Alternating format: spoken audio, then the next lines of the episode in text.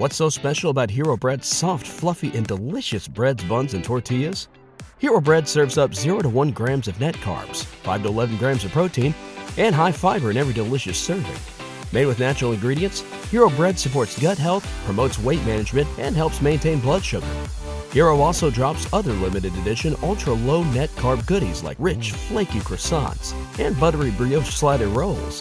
Head to hero.co to shop today. Welcome back to the Empowered Woman, Badass, and Unfiltered podcast. Are you tired of arguing with your partner? Do you want to actually have a joyous relationship that you like look like you post online? You know, the one that you post where you're happy in your pictures, but you know you've been arguing the whole entire time? you really want to have a, a happy relationship? Well, okay. I got Linda and Charlie Bloom here, and they've been doing this for a long time. They have been helping couples um, individuals as well all of my life, more than all of my life, actually, since 1975. And they have a book that is that has just launched and we're going to get into that and talk all about that. They are, have also also authored five other books. All of their information is linked below. Um, thank you linda and charlie for being here. Well i'm delighted to be with you. Thanks for inviting us. Of course so there's a lot of, I was given a lot of stats. Um, and I talk about marriage from time to time. Uh, I've been married for seven years. And I find that arguments, while if you don't work on them, they they probably stay the same. They, they get worse. They get worse. So how do we make them better?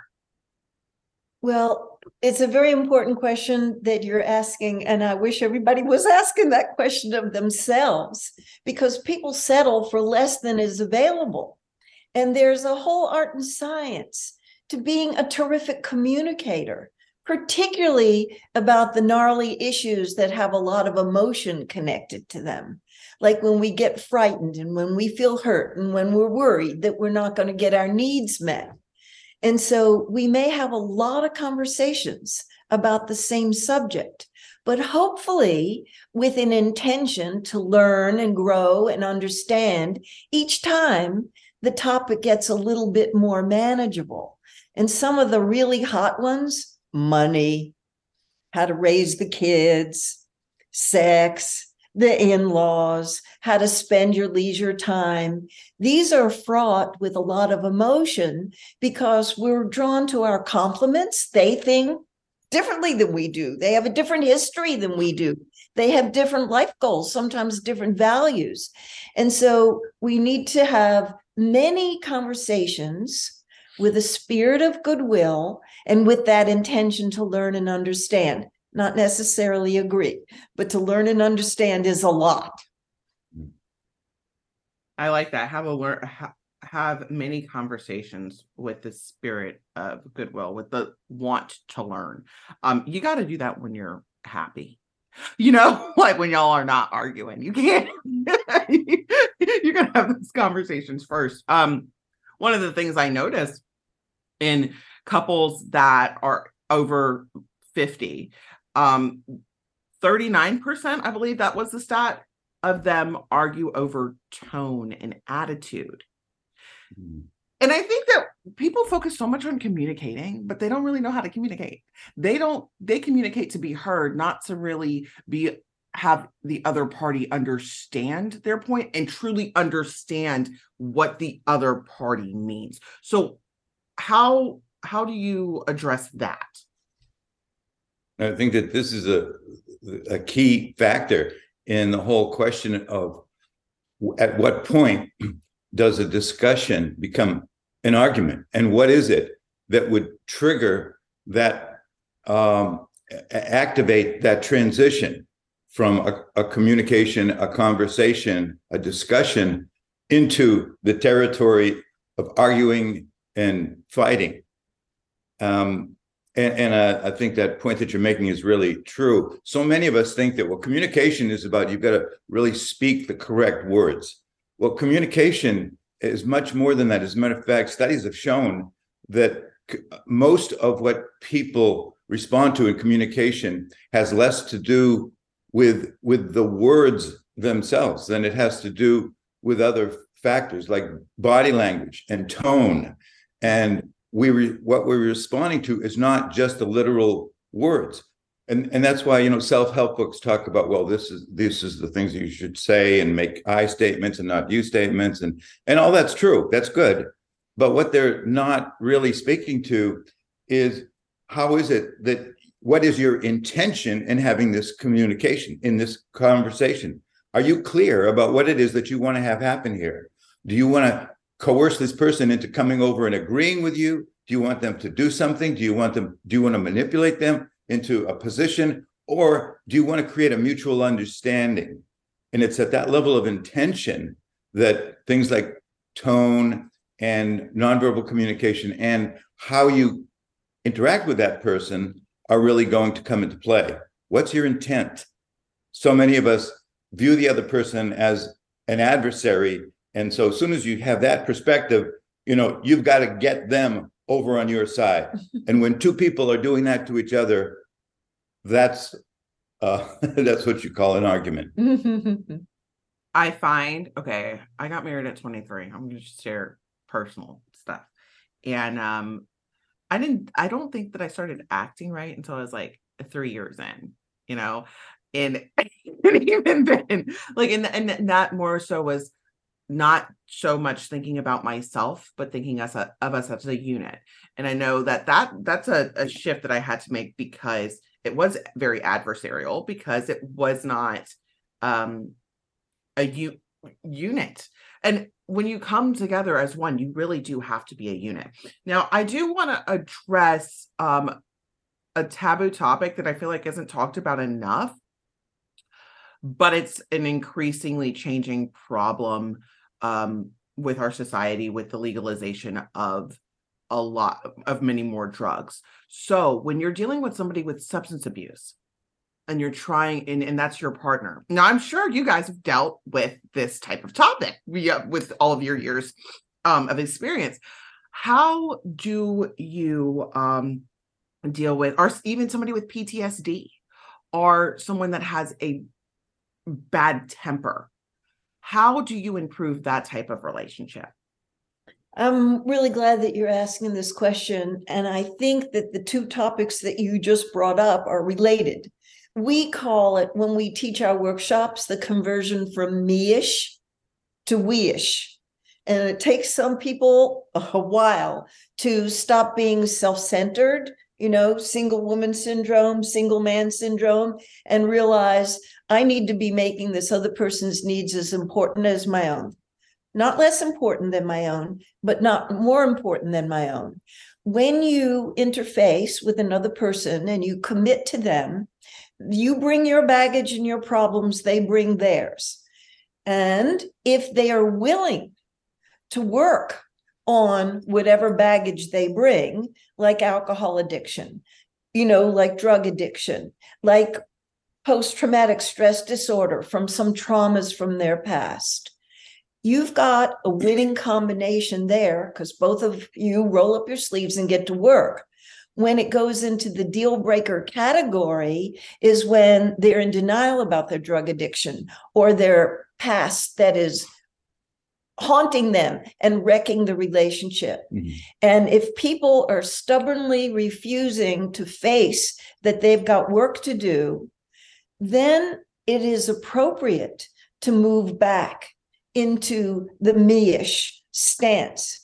Because if they don't want to play the we-ish game, then you would be sacrificing yourself too much to play a we-ish game.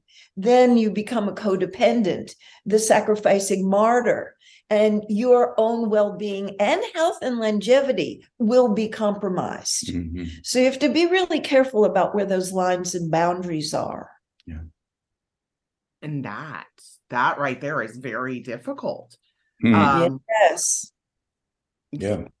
It's so good to have boundaries but when it comes to actually implementing the boundaries that's when the hard work comes and it's very uncomfortable to implement boundaries especially with your significant other, especially if you've been in this codependent relationship um, for some time. Let's say you're you're helping a couple in that type of situation. how do you um, address that? Well, that's a really common phenomenon, and we run into that all the time. And it, it's not enough just to uh, understand that, oh, I need to draw the line here because this isn't working for me.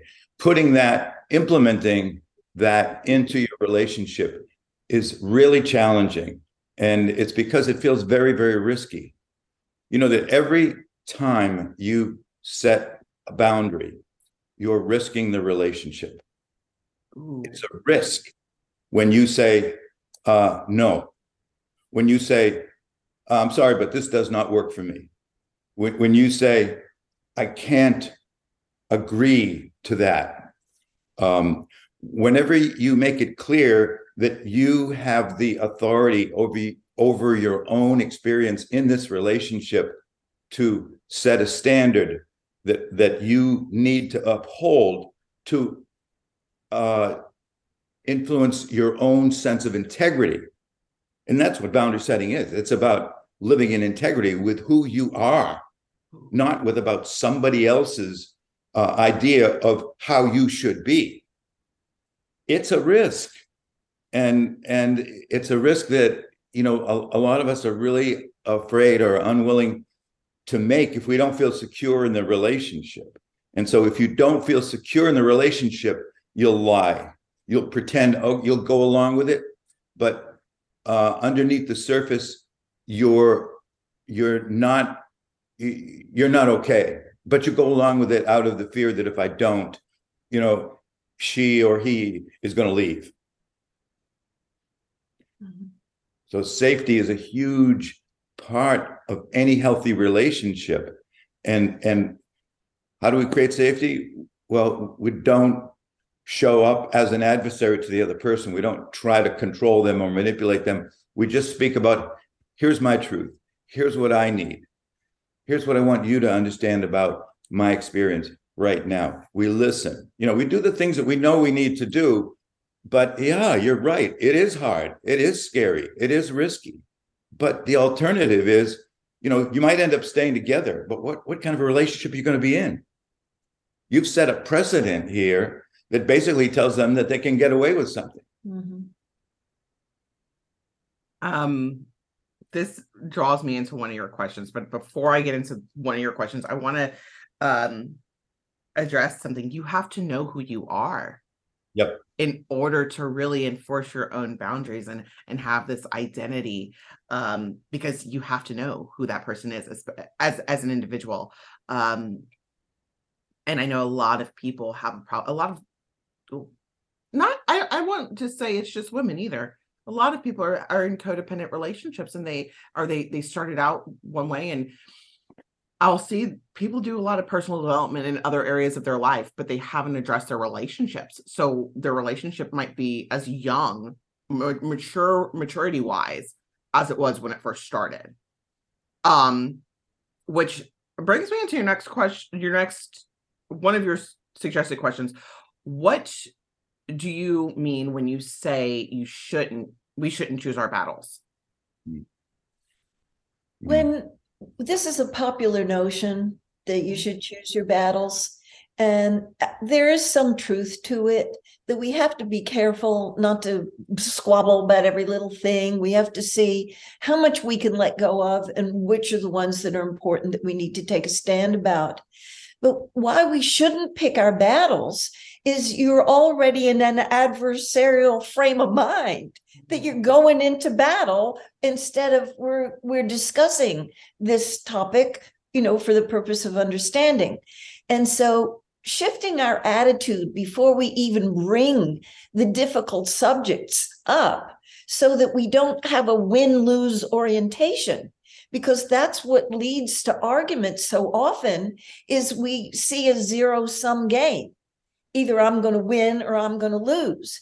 And we're always working with the couples that we work with, with our readership for our books, and with our students in our workshop to get out of the win lose mentality. Because what's true is if, if in a close relationship, anybody is losing, the both of them lose. Mhm. You can't have Mhm. anything but win-win in a close relationship because even if you get your way about a certain thing it erodes the foundation of trust. That safety and security that Charlie is talking about is diminished a little bit.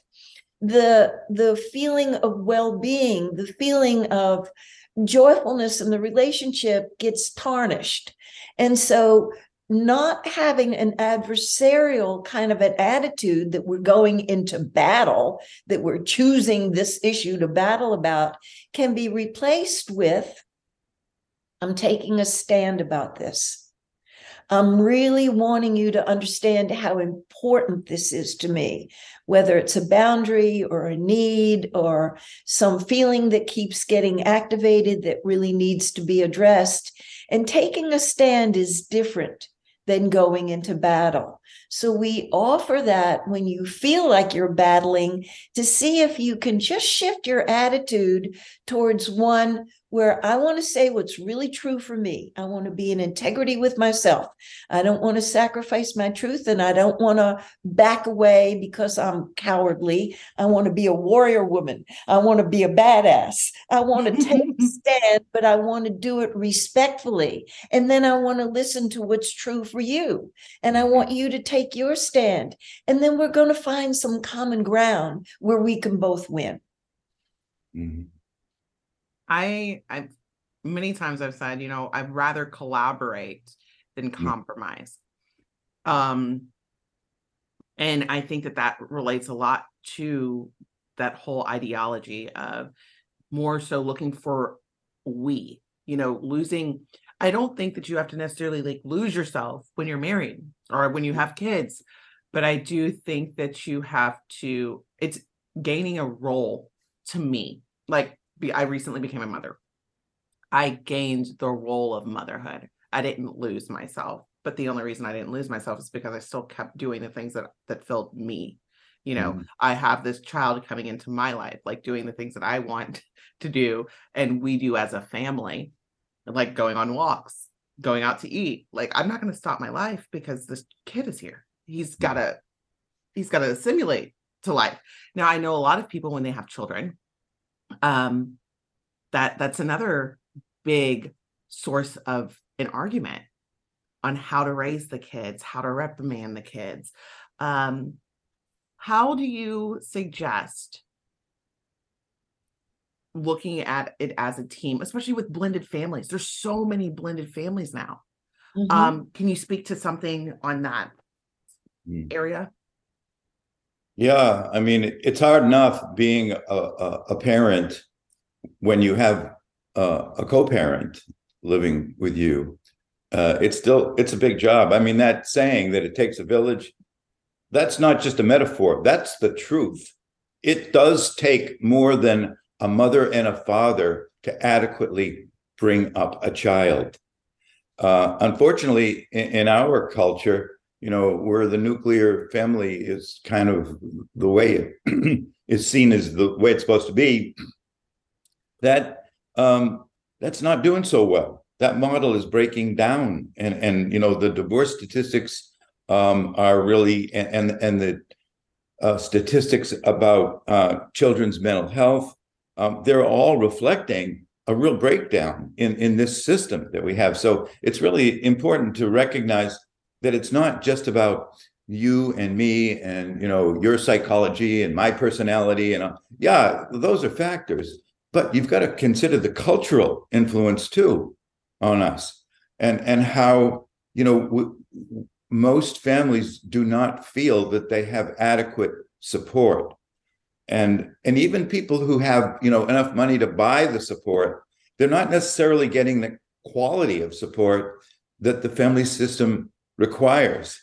So um you know i'm afraid i might have lost the gist of your question but it triggered th- this for me because I think we just don't appreciate what a huge, hugely important job it is that we have as parents, you know, to to set an example for our children because they're watching us from the moment they open their eyes as newborns they are watching us and they are doing something that all animals do they are imprinting on what they observe.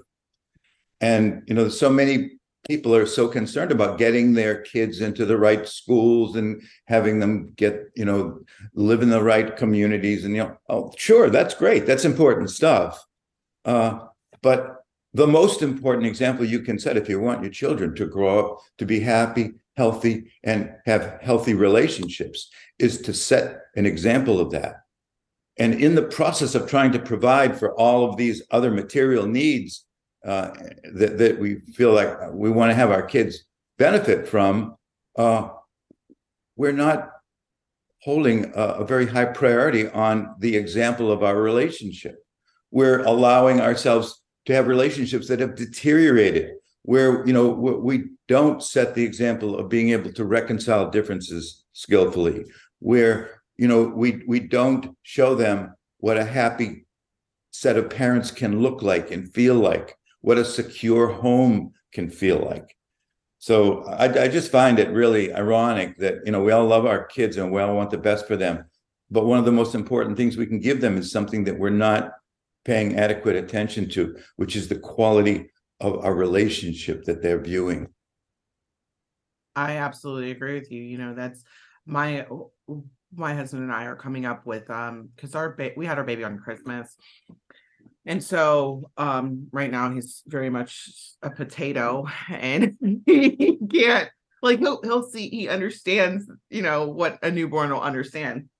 But as far we're we're trying to establish what our core values are as a family. Mm. What um you know the things we tolerate, the things we don't tolerate and you know truly having unity. We understand that we're raising a a human to go out into this world and hopefully do good things. And he is not ours to keep forever. He we, he is our responsibility to just put as much as we can into um, and showing a healthy relationship is very important. Um, some notes that I took while while listening to you. Um, it's so important to know when and how to ask for help, the type of help that you need, especially in the, in the communities, because it does take a village.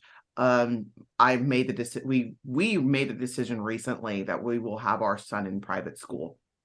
And my mother is very very good at looking for scholarships. So i said that's going to be her job.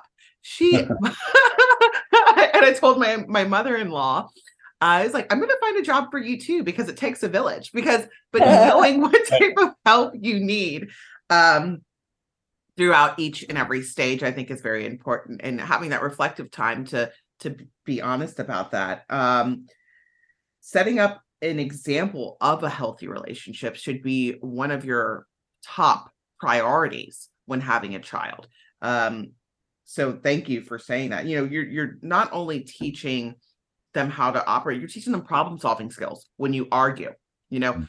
how do we solve these problems? Crisis management because guess what? Something's going to happen in them 18 years of life. Like there's going to be something. That's right. Guaranteed. So having them have critical thinking skills.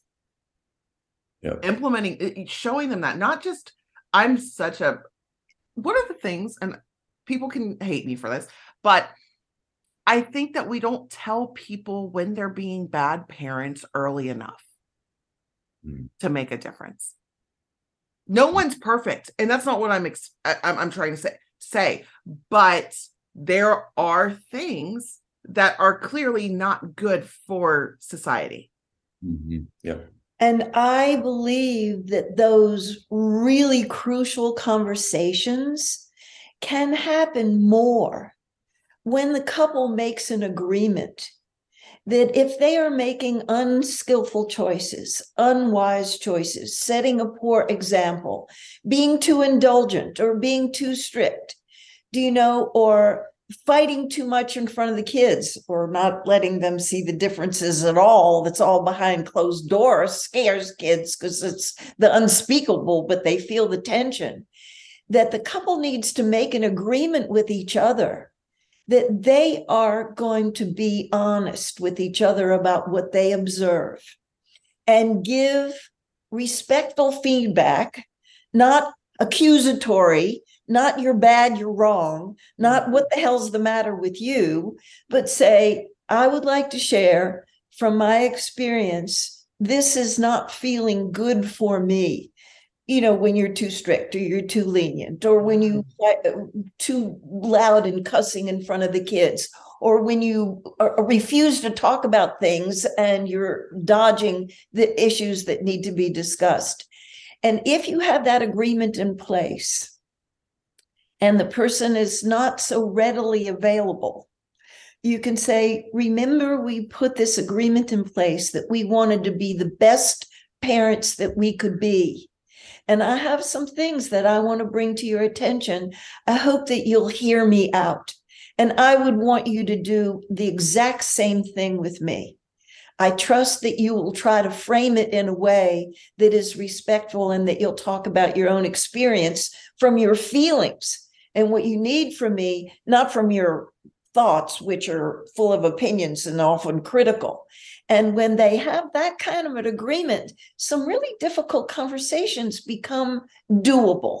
Yeah. And I, I always encourage people to put that foundation in place that there aren't any taboo subjects. And one of the hairiest ones is about bringing up the kids because, you know, our heart's so involved in it. We we want to feel like we're the best parent that we can possibly be. And we're so sensitive if we think anybody's critical of the way we're parenting our children. That is so true. That is and i i i love that you addressed that too.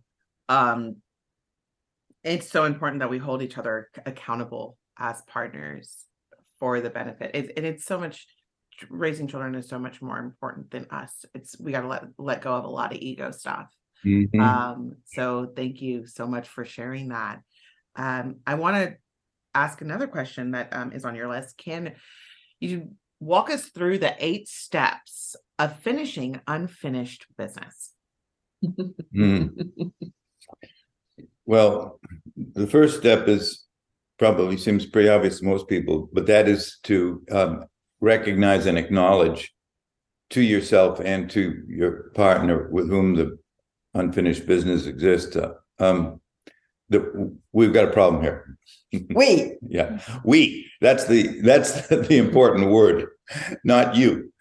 Um, so uh, you know the, the the four words that strike the greatest terror in the heart of any man is when a woman starts a conversation with the words we need to talk. if you really want to scare the hell out of your partner, start the conversation with that. um, so the yeah, that's the first thing is is to recognize yeah we do have a problem here, and um, it's not, and, and then to try to frame it not in terms of her problem or his problem, but our problem. Uh, we want to get and this is the thing that we keep emphasizing with with people that we work with. We want to move from a, a, a combative um, kind of adversarial relationship where we the other person shows up to us as an enemy to um, a, a perspective where you know we want to both get on the same page. Can we find an intention a goal that we can both agree with? What do we want to have happen here you know, maybe I don't agree with the way you're doing it. Maybe you don't think that the way I'm doing it is the right one. Okay, but what is it that we're both? What's the page we can both get on? What is it that ultimately, you know, we want to have happen here in our situation, in our relationship, in our family? You know, it's like you said um, earlier that you you and your husband had a conversation and and you talked about, you know, what what were your values, your goals, your hopes and and we want to we want to get back to that. Um and and so unfinished business really is about conversations that needed to have taken place but they weren't they didn't happen because you know generally the reason is because one or both of us was too afraid to bring it up because it might you know things could get even worse. Better let sleeping dogs lie you know uh we've tried to do this before and you know the harder we try to fix it, it you know the more the downhill it goes. You know we feel that sense of futility. Why why even bother?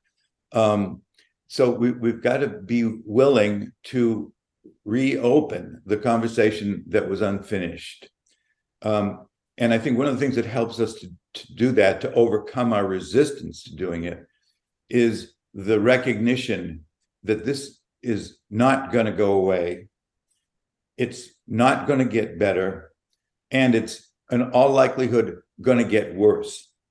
That, you know, there are some things that you can let them go and it's not going to be a problem. But with unfinished business, where we both know that there's things that we need to address and we didn't do it, that is only going to deteriorate and go downhill further. So when you realize that, it makes it a little bit easier. It doesn't make it easy, but it makes it easier to uh, consider uh, addressing this again. If we're unable to to do this without activating each other, um, then it may be time to call in a third party. We we always like to encourage people. We give people tools and things that they can do that that might help them to to do this work on their own. But you know, there are times when we just need some help from the outside. We get stuck sometimes, and and in those places where we can't finish the unfinished business because our efforts just keep going round and round in, in circles. At that point, it is not a sign of weakness or stupidity to get help. It's a sign of intelligence that you know that you need to call in the cavalry here. And I want to add one of the important steps is that we make a distinction between getting complete and fully resolved. Because some people feel kind of defeated and hopeless, and what's the point of talking about this anyway? But if you have a conversation with the spirit of goodwill and you're learning and understanding, do you see that each conversation you can make a little progress? The energy is a little less heavy and a little lighter but not to have the expectation that it's going to be once and for all. When we teach our classes, sometimes Charlie says that's like expecting to eat once and for all. We have to do it over time, and you nibble away at the issue a little at a time mm-hmm. and congratulate yourself and each other for making a little progress towards understanding and cooperation. Mm-hmm. Yeah. Um, I'm taking so many notes. Thank you. Thank you. This was so needed. I'm I'm receiving some mindset shifts that the people need to make overall from everything that we said um, that you you shared with us um, today. And one of them is having a spirit of we over me. Yep. Um, the other is just having a growth mindset. And you know what that is but if you're a listener and you're not sure what a growth mindset it is it's it's not having a limited mindset. It's not thinking it's not necessarily just positive thinking. It's more so how can i make this better? How can we do this better next time? Type of mindset. You can look it up on google. I've got more more in this list so. Um, the other one is um, acknowledging that nothing changes if nothing changes. In fact it just gets worse so if we keep leaving this unfinished business unfinished, it will just like like money. You know, if you if you don't pay your bills, uh, it just gets worse. If you don't call the big bill collectors, they don't go away. Uh, mm-hmm. you might want to wait seven years for it to fall off your credit score, but it's you got to face the things that you're avoiding um, personally and in your relationships uh, ask for help and don't allow pride to stop you from getting that help. And um, you know th- that's why there's people like you out here with decades of experience to really help people walk through these problems. I know a lot of times when people are married they feel like they're so alone. They feel like they're this is their own problem. They're isolating themselves especially not talking about it. I i, I know someone that refused to get help in their marriage because they refused to go to the church counselor because they didn't want them knowing their business. I'm sorry, but you're hurting yourself so much more. And now they're no longer together. Um, and most importantly, give it time. Um, because it's not going to happen overnight. And I like the reference of, you know, you're not going to eat once and for all. it is something that's going to happen over time. So thank y'all so much um, for joining me here today. Uh, I'm looking forward to reading and end uh, to arguing 101 valuable lessons for all relationships. Uh, and the links to purchase the book are in the show notes below, and the links to connect with Linda and Charlie Bloom are also there as well. Thank you both so much for being here today. Mm. It was a pleasure to be with you. It was a joy to be with you. And thank you for the wonderful questions. Mm. Thanks for inviting us. Absolutely. Thanks for listening to this episode of the Empowered Woman Badass and Unfiltered podcast. If you found any value in this, please consider sharing and subscribing. Now go out and be a badass. What's so special about Hero Bread's soft, fluffy, and delicious breads, buns, and tortillas? Hero Bread serves up 0 to 1 grams of net carbs, 5 to 11 grams of protein, and high fiber in every delicious serving. Made with natural ingredients, Hero Bread supports gut health, promotes weight management, and helps maintain blood sugar. Hero also drops other limited edition ultra low net carb goodies like rich, flaky croissants and buttery brioche slider rolls. Head to hero.co to shop today.